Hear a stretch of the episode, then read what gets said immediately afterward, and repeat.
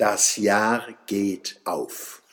Das Jahr geht auf wie der Mond, wie die Sonne, die Rose, die Saat, das Wildkraut, die Erinnerung, die Sehnsucht, das Verstehen, der Mut, das Lachen, die Liebe, das Leben.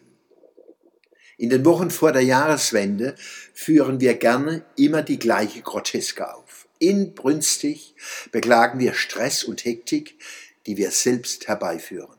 Es scheint, als wüssten wir, dass Stress und Hektik den besten Schutz bieten gegen das, was wir angeblich am liebsten wollen, zur Besinnung kommen.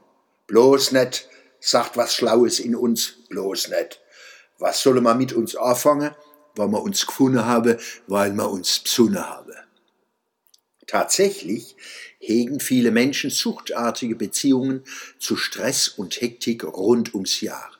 Die Weihnachtszeit bietet nur eine willkommene Steigerung der Dosis. Dabei spüren wir, dass die Überwindung von Stress und Hektik heilsam wäre.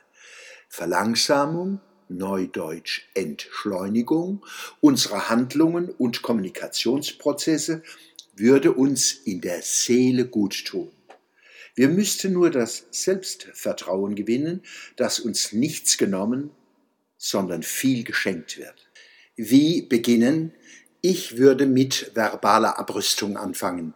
Hören wir auf, uns immer wieder aufzuheizen mit Beschleunigungsbeschwörungen wie diesem ewigen Starten. Ein freundlicher Breitmaulwetterfrosch im Fernsehen sagt allen Ernstes, die Woche startet mit Regen. Die Woche startet? Das Wetter startet, der Monat startet, das Jahr startet, die Welt startet, wir starten, das Ende startet, das ist Wortmüll. Richtig wäre, wenn das Breitmaul Wetterfröschel sagen würde, die nächste Woche beginnt mit Regen oder besser, zum Wochenanfang erwarten wir Regen. Und verschließen wir unsere Augen und Ohren gegen die Dauerappelle uns Schnäppchen zu sichern, nur solange der Vorrat reicht. Entspannen wir uns und lassen den Ruf verhallen. Die Zeit, mit der wir unsere Kalender füllen und an unseren Uhren ablesen, beruht auf Vorstellungen. Unsere Zeit ist Idee. Wie bei allen Ideen kommt es darauf an, wie wir mit ihr umgehen, wie wir sie leben. Jeder Tag ist geeignet, mit dem Starten und Rennen aufzuhören und einen Anfang zu weben, wie er im Johannesevangelium 1.1 aufleuchtet. Im Anfang war das Wort und das Wort war bei Gott und Gott war das Wort.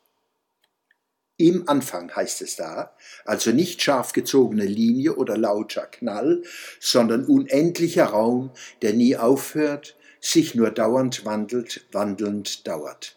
Anfang immer da. In diesem Sinne wünsche ich uns, möge uns das Jahr aufgehen wie der Mond, wie die Sonne, die Rose, die Saat, das Wildkraut, die Erinnerung, die Sehnsucht, das Verstehen, der Mut, das Lachen, die Liebe, das Leben.